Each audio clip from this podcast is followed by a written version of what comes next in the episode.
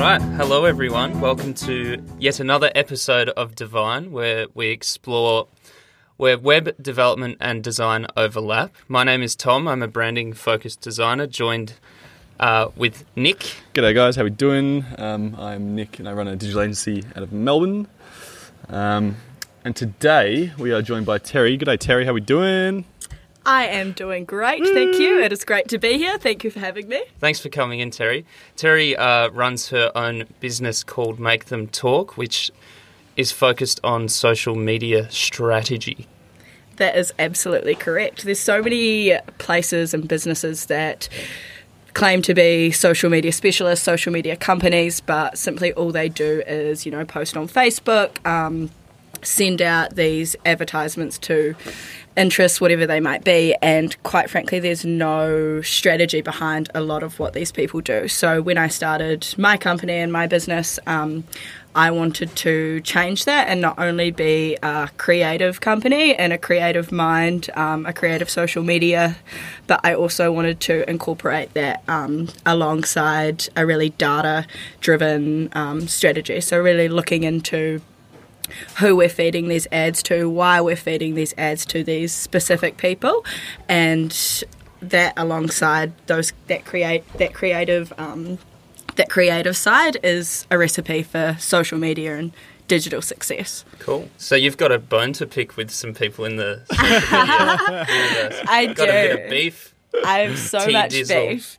Beforehand, um, I worked for a variety of businesses and companies, and some of them were larger companies. So we would bring agencies on board who would take over some of our social media and digital campaigns. And the results that we got from them were either, like I said, really creative. Their graphic design work was amazing, um, but they would be feeding the ads to the completely wrong people or just not quite hitting the mark.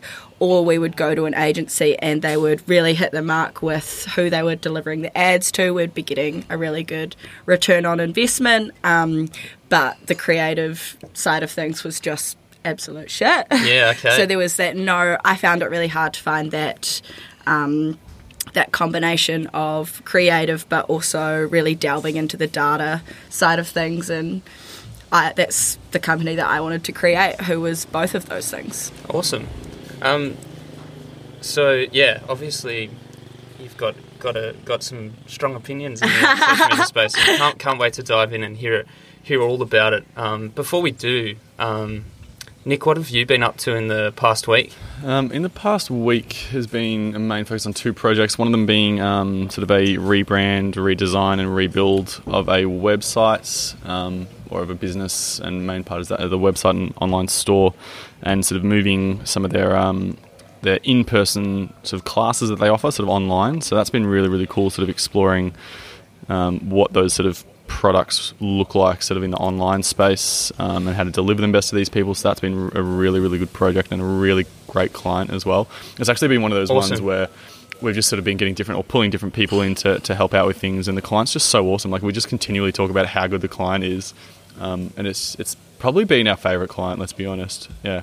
That's awesome, and it sounds like th- this client like um, trusts you to bring in the right people as well. Totally, and that's all part of it. They're like, and they love the people we brought in. They love the process. They love our process. They love the, the process of like the rebrand that's happened. Like it's just been, it's just been so happy. I don't know. That's like the best way to explain it. So that's been really, really good.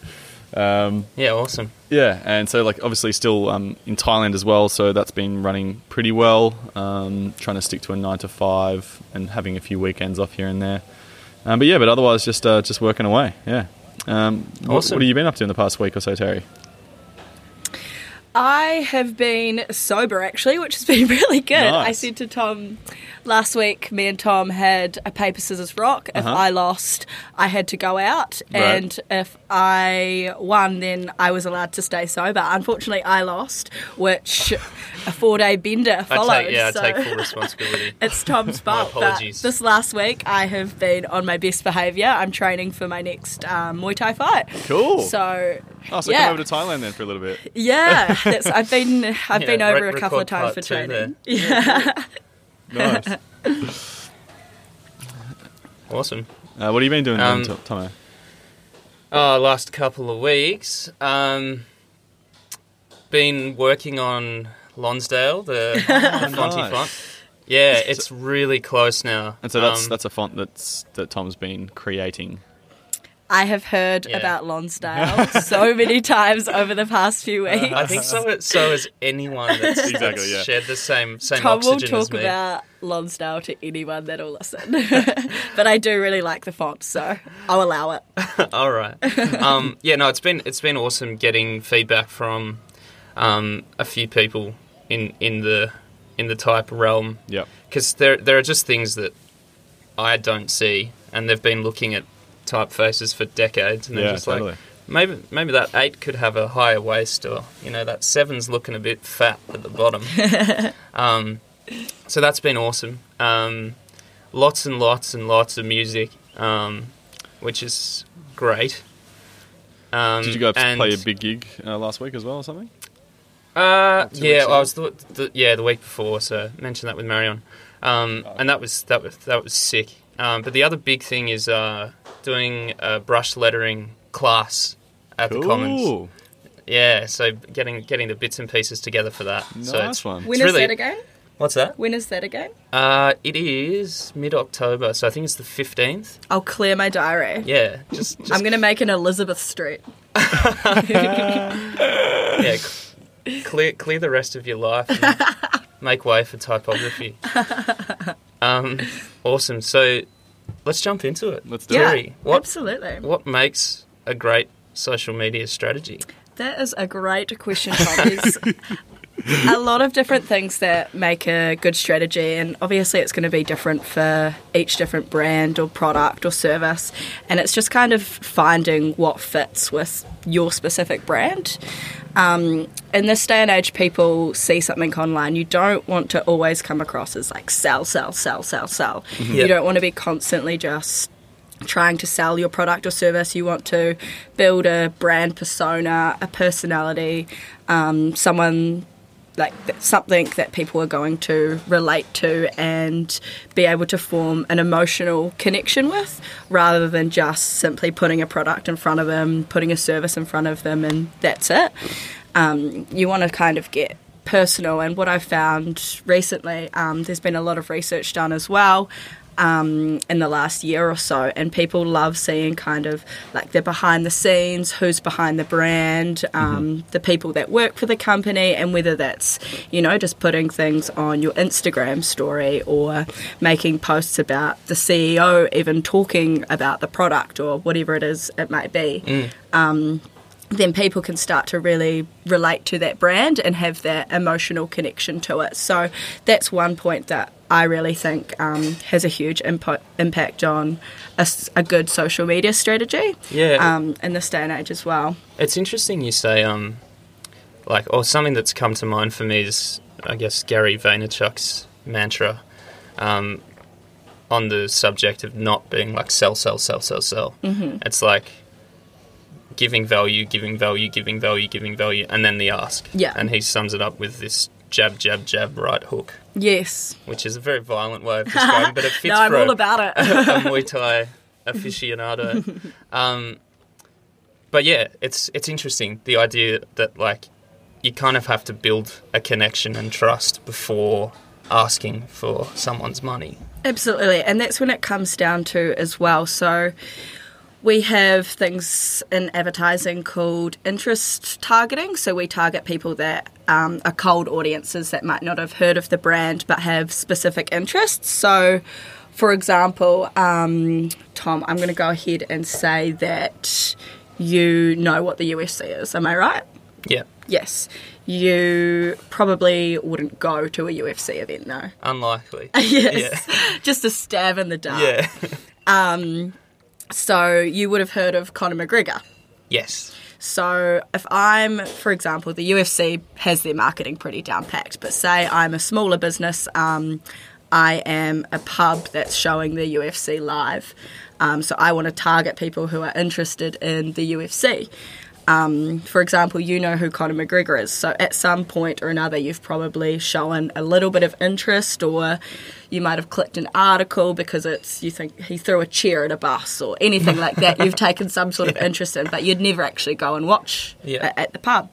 Um, so that's when you need to get strategic behind th- your advertising. You want to be targeting people um, that have crossover interests. So, for example, I would set up an audience that people that are interested in Conor McGregor, but also they have to match another interest, which is, for example, Anderson Silva. Do you know who that is? No. There we go.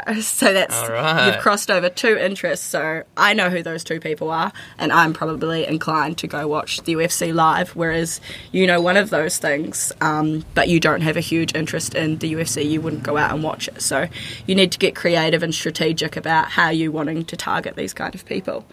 Yeah, cool. And um, in in the instances that you don't come from that demographic, like let's say that for whatever reason I was responsible for a social media campaign for a pub that wants to target people interested in the UFC, but I don't have that personal connection to the sport. Like, how do you get access to those kind of kinds of insights, like the ones which would say that yeah, Conor McGregor paired with this other person, like, is much more likely to form the interests of the right group. Yeah, so within Facebook Business Manager, this is going into like a little bit more of the technical side of Yeah, things. let's get granular. So, Facebook has a whole lot of interests that you can select to target. Um, so, in your first, um, when you're setting it up, you can say, I'm targeting 19 to 35 year olds, if that's who your target market is, people that are likely to come into your venue, for example. Um, so that is one one audience of people. Um, we could say they're interested in Conor McGregor because within Facebook and all the data that Facebook has, owns, has shares in, Facebook has shares in huge, huge data companies. They are likely to know where you spend your money, they know where you spend time, they know your location most of the time, they know what you're interested in, um, which is why sometimes you get those ads coming up and you're like, how, how the hell do they know this? Are they listening to me? yeah. um, where in reality it's not. It's just really creative um, and strategic marketing. Right.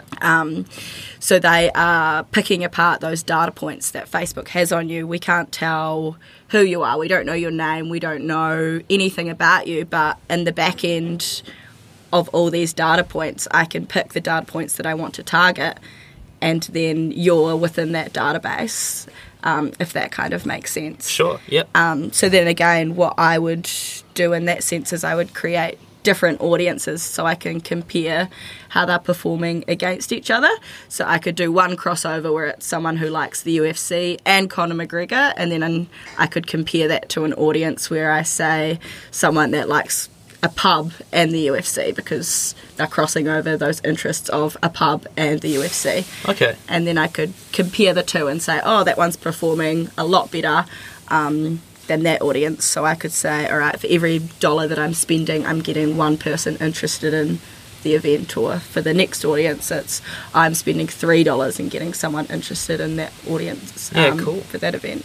Yeah, and what- so, so one of the ways I think that we went about trying to find out what those data points were that were relevant to us was um, Facebook has a feature where you can upload a list of emails that are sort of already in that market or already, say, as an example, that, that have already bought a product from an e-commerce site or something like that. Um, All right. and so yeah, so you upload all those emails. Facebook tries to match them to profiles in Facebook, and then creates sort of its own audience, I guess, um, from those people. And then you can say, okay, let's create audiences, or let's find other people who are similar or have similar interests to this group of people, and you can sort of expand that out and see what sort of metrics are common between the, the audiences and, and explore that. So that gives you a bit of insight into the actual. Um, yeah, the actual interests of those people without um, sort of actually yeah, doing the research as well.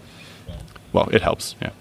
Yeah, and that that was when you were um, running the event, Nick. Is that right? Yeah, that was yeah for the Blacksmith That's- Festival. Yeah, Yeah. Cool. and so we had everybody that had signed up to a course previously or showed interest or whatever, and then yeah, used that as an uh, to create a, a likeness audience or something. like I forget exactly what the, Yeah, the phrase is. It's called a yeah a lookalike a audience. lookalike. Yeah. Okay. Yeah. So if And you that have, was- or if you're having a yeah, if you have like an existing audience of people, um, so for example, those email databases that you were saying, you can do that with any, you can create an audience of anyone that's engaged with your Facebook page, engaged with your Instagram page. You can even set up, you know, coding in the back end of your website and you can track every single person that has been to your website and then retarget them on Facebook so they're not a cold audience. Um, mm-hmm. For example, um, you're really unlikely to buy something that you've just seen an advertisement for on social media, but you might click the ad and then you think, oh, that's a really great product, but you're really unlikely to purchase it straight off the bat.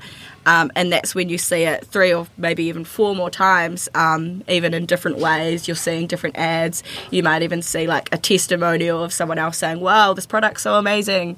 And then that's going to be the thing that pushes you over the edge to buy it. So that's when you set up the um, that's like one step on from your interest targeting is when you get into your retargeting audiences. Yeah, yeah, and yeah, I think cool. and I th- what's interesting as well is like we are talking about before is that that balance between trying to sell, sell, sell versus trying to show hey this is the brand, this is the motion. Let's actually get connections with people and trying to create all those little touch points with then the possibility to sell as well.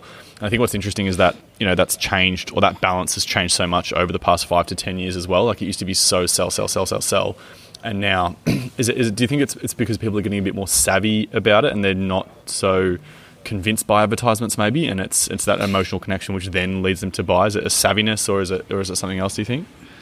I think that the market's been completely saturated by ads in the last few years online, and people aren't stupid. Um, and especially going into the likes of influencers now, I have a really strong opinion on influencer marketing. Yeah, and what is it? Pe- and how people run it. Um, you can look at different case studies and see how successful influencer marketing can be. For example, um, Smile or waist trainers or anything that the likes of the the Kardashians have promoted has been a huge success. Um, and there's also other cases of smaller influencers and smaller influencer campaigns having huge, huge success. Um, I think if you're going to go down that avenue of using influencers to promote your product or service, um, you have to give the influencer um, kind of their own reins. A lot of companies are like, this is what you have to post, this is exactly how it needs to be. But going back to that, you know, people aren't stupid. People have been following, people have followed this influencer or person for probably a while now, and they're going to know if what they're saying in their captions is written by them or not. Um, they follow them for a reason. They obviously have some sort of, you know, of some sort of reason of why they're following them. So if brands give the influencers um, kind of those creative reins to, you know, we need to get this message across, but put it across in your words and how you would say it. Um, then I think companies are going to have a lot more success when using influencers like that um, because their followers are going to actually believe what they're saying. Yeah, yeah. And so, do you think that this the the influencer um, scene, do you think that'll change a lot in the next five years as people? Because I sort of see like the progression from sell, sell, sell, sell, sell to um, emotion and brand connection. That sort of that journey, I guess, that consumers are going through. Um, I see that maybe happening with the influencer market as well, where people are becoming more attuned to the fact that these are influencers who are getting paid to sell them shit and yeah. you know and, and maybe in the next five years people are going to become more savvy to that and yeah, I wonder if that's going to continue being so popular, or if that's going to how that's going to evolve. I think it will continue being quite popular. Um, even now, brands are starting to get more creative with how they do use influencers. Um, an example is HelloFresh, who are doing it really well at the moment and kind of taking the lead in this. Um, so rather than getting content from an influencer and then posting it on the HelloFresh brand's Instagram, they're getting um, people and influencers to create. Well, they probably help them create the content, but they then promote it and sponsor the ads off that person's um, personal Instagram. So the ads are coming from that influencer rather than HelloFresh themselves. And I've gone through and it looks like it's really working quite well. Um, obviously, I can't see the analytics to it and the results from it, but judging. Um, judging from what I can see, it looks like it's being it looks like it is a really successful way of doing it. Mm-hmm. And so, and flipping this all on its head as well. Actually, I saw a YouTube video the other day of um, uh, a music video by Jake Paul um, all I want for Christmas, and it's just this constant. Um, the, the lyrics are just buy that merch, buy that merch, and he just says it over and over again. I'm like, holy shit! It's like it's we've gone full circle now. We're going to the hard sell again. Like, Yeah. I was, I thought it was a parody when I first I listened to it. It was just crazy. Um, yeah, that's that's really interesting. Like, I mean, it's it's the biggest cliche, number one biggest cliche that like pops up at all the design conferences and all the tech conferences and all the everythings, and it's about authenticity, you know, and bringing it back to that which is natural um, to someone's behavior. Um, but it's it's it's interesting how like posts that show the behind the scenes and don't have the filter and kind of or it's the CEO talking about the product, you know, in his in his lounge room with his puppy dog.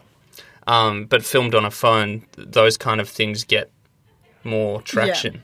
Um, yeah, it's it's interesting this shift away from kind of the glitz and the glamour Yeah. to like There was another um, campaign that I saw recently as well. Um, have you heard of Frank Body? yeah, So Frank Body brought on Bindi Irwin.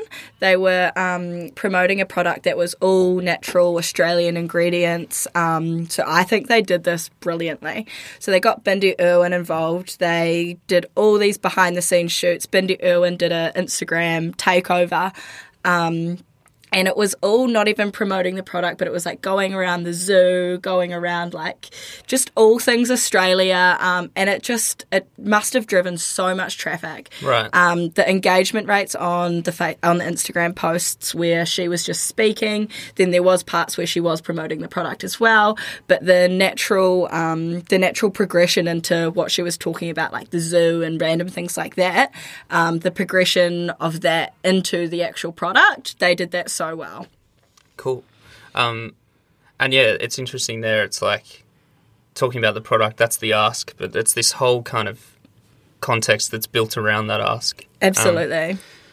And what about for someone who, because we're talking about established brands here, but for a small business owner who's perhaps intimidated by the world of social media, are there any things that you'd recommend are good first steps or the first things to consider? Yeah, I mean, I work a lot with kind of small, more me- medium business owners, Yeah. um, and the the number one thing that I say is you've just got to be consistent on social media, but don't just post because you think you have to.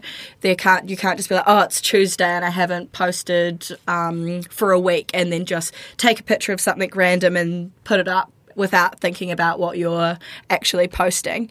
Um, I recommend people um, sit down and they look at for either an hour or even two hours a month and think about what's coming up, what specials do we have on, or what have we got this month that's some, our point of difference. Um, and then there's software that you can use that's even free, especially for small to medium business owners. If you've just got um, one um, one Facebook page, one Instagram page, then that's going to be free for you. What, what software is that? that Um, So I to? use later.com. There's a lot of different ones. You can schedule all your posts on face across Facebook, Instagram, Pinterest, um, Twitter, whatever you might be using.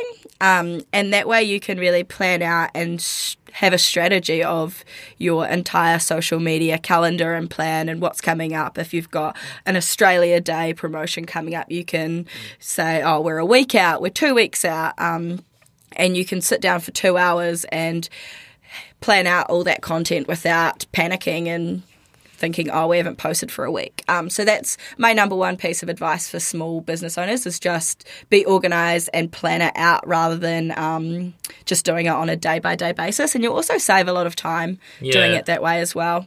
Is there like, is there a kind of a time frame that you'd suggest, like setting yourself up for, like a month, two months? Like how long's too long? How short's too? Well, I think we've established how short is too short. Yeah, I mean, there's always going to be that reactive posting. You're never going to be able to plan out a month worth of content and nothing doesn't come up.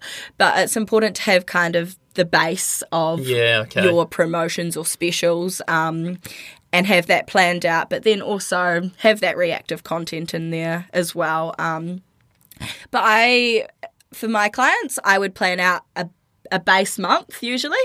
Um, and then again, sometimes I'm posting on the day or posting a day or two out. Um, but yeah, I would say plan a month out. Spend a couple of hours at the start of the month just planning out what you've got coming up, getting content ready for that, and then you don't even have to worry about it.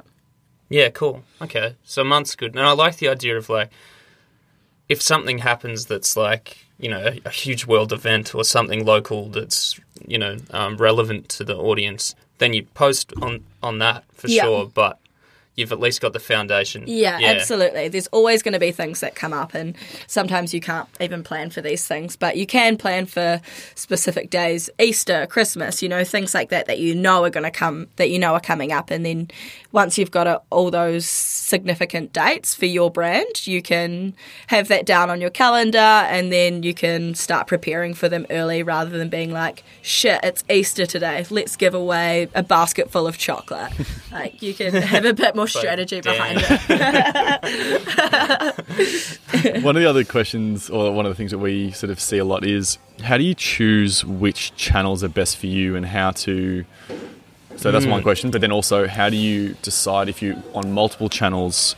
How do you decide sort of what content and how to reuse content or not? Sort of just make the same content on all the channels. Like how, how do you sort of go about deciding that? Because I think you know, especially with a small business, they're going to have sort of the less resources to be able to create unique content for all the different channels. So it's important to try and Yeah. figure out what the best one is for them or or how that works. Yeah, absolutely. Again, with small to medium businesses, you don't want to be focused across five different social media platforms. I would say maximum two. Okay. Um, Right. in in most cases, um, it's usually Facebook and Instagram. Uh-huh. Um, and then with sometimes e-commerce stores, um, thing Pinterest works really well. Yep. Um, but Pinterest is a little bit more time consuming and a bit harder to master.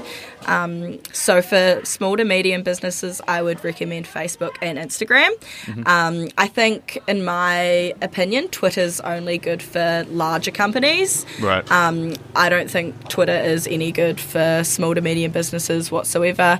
Um, it doesn't. It's not going to drive huge sales for you. It's more of the in in real time keeping up with exactly what's happening. So again, I only think that's useful for those larger companies. Yeah. Okay. Um, and again, Facebook and Instagram are so much easier to get your head around of how they work. Um, you could, you know, do a day course and kind of get the basics Yeah, of how yeah. they work as well, um, which any business owner can do. Or um, I think a lot of small to medium businesses go to like large agencies, for example, and then they just see the prices that it's going to be for them to run their social media and advertising and things, and they just go, "Whoa, that's like far too much for my budget," or whatever that might be, and then they just completely disregard social media strategy altogether, which in this the time that we're living in is shouldn't be an option. Um, businesses need to have a presence on digital. Yeah, yeah, yeah. Where does um do, do you think like like an online blog sort of plays into this as well? Um, I think it's dependent on what the business is, um, but I think a blog can be really um, can be really effective, especially if it's if you're writing about subjects that people were interested in. It's a really good way to get people to a website. Um, so people click on the blog from a link on Facebook or Instagram. It might be. Um, they land on your website, and then that way we we know that person um, has shown some sort of interest in what we've got to offer. So we can retarget that person from if we go back to how we were talking about that retargeting and retargeting people that have visited our website and things. So it is a really good way to drive traffic to your website if you're writing about topics that your audience is interested in. Yeah, cool. And just on um talking about Facebook and Instagram as the two big dogs, how do you remix content or like what type of um what type of content is more suited to Instagram and Facebook? Or like how would you take a piece of content you've created and make sure it's relevant for both? Yeah, that's a really good question. So Instagram is obviously a lot more visual. It's all about the visual component, um, looking nice, um, video content as well, without too much like wording and advertisements. Um, for any Instagram ads that I create, I make them really visual rather than um, having a whole lot of text over them and looking like an ad. You, when people are scrolling through the Instagram feed, they're probably going to just completely go past anything that looks like an ad. So when I'm creating campa- specific Instagram campaigns, I try and make them look as little as an ad as possible. Um, you want people to, you know, stop, stop as they're scrolling to see, oh, what's this? So, for example, um, I have a client at the moment who is getting ready for the grand final, the AFL grand final. They're hosting a huge event there um, where my Facebook campaign and my Insta- Instagram campaign are two very different visual components. Um, so on Facebook, I've got it very AFL driven, AFL logo, bright red colours. Um, and then on Instagram, I've got it as this amazing like rooftop picture with uh, heaps of people. Um, looks like kind of a bit of a party going on, but really nice, bright colours. Um, and that way, people are going to like, oh, well, that's an amazing rooftop bar. Like, let's stop and see what's going on there. But because I'm feeding it to the right AFL audiences, um, we're going to stop them on Instagram and then get their attention with the caption that's like AFL Grand Final. Yeah, of course, that's interesting. So I guess if, for Instagram, then you sort of almost want to blend these photos in with what you could expect that their friends might be posting as well. So it sort of mixes in with that content, so they stop and read it and look at it instead of just being like, oh, "Okay, ad, just move on," sort of thing. Yeah, Yeah, true. absolutely. Because people will pay attention to ads, especially when they're on like Instagram stories, because you can't actually get past them. Like you're just going through all these different yeah. stories, then all of a sudden an ad's going to pop up. So you've only got those few seconds to really Mm-hmm. make an impact of the message you're trying to get across before someone just taps to the next story. Yeah, that's interesting because I do the same thing when I'm on Instagram stories and I'm skipping through. Like you can tell when it's an ad and it just skips straight away. Like Yeah. it- it's just completely different content. So, it's, but when it does match to the content I'm looking at, then I will spend an extra second or two looking at it, and then I might read the caption or you know whatever it is. Yeah, that's interesting. Yeah, absolutely. And you've always got to think of it from that point of view as well. When I'm creating ads, I try and think of it from um, a point of view where I'm the one on Instagram and I'm scrolling through rather than looking at it from an advertiser's Mm-hmm. Yeah, okay. perspective. Mhm. You've really got to put yourself on the other side to get the best impact and best results. Yeah, cool. And I guess as well, the important thing as well is putting yourself in the mind of the audience as well, because sometimes you can fall into that trap of being like, "Oh, this is stupid," or "This just looks dumb," or whatever it is. But it's like, okay, Yeah. it's not for me, so let's not think about it in that respect. Like, Yeah, totally. That's that's. I constantly have to to check myself with that. It's like it's not about you. exactly, yeah, yeah. It's not about the fact that you only like monochromatic color palettes. um, Not everyone's going to like Lonsdale. wrong. um, Incorrect. hey Terry, thanks so much for coming in and chatting to Nick and I this week. I That's think- okay. Thank you so much for having me. It's been a great first podcast of mine. Yeah, awesome. Open the doors to starting my own. Who knows? yeah. Um, and thanks everyone for listening. We'll uh, we'll talk to you next week. Catch you next week. Bye.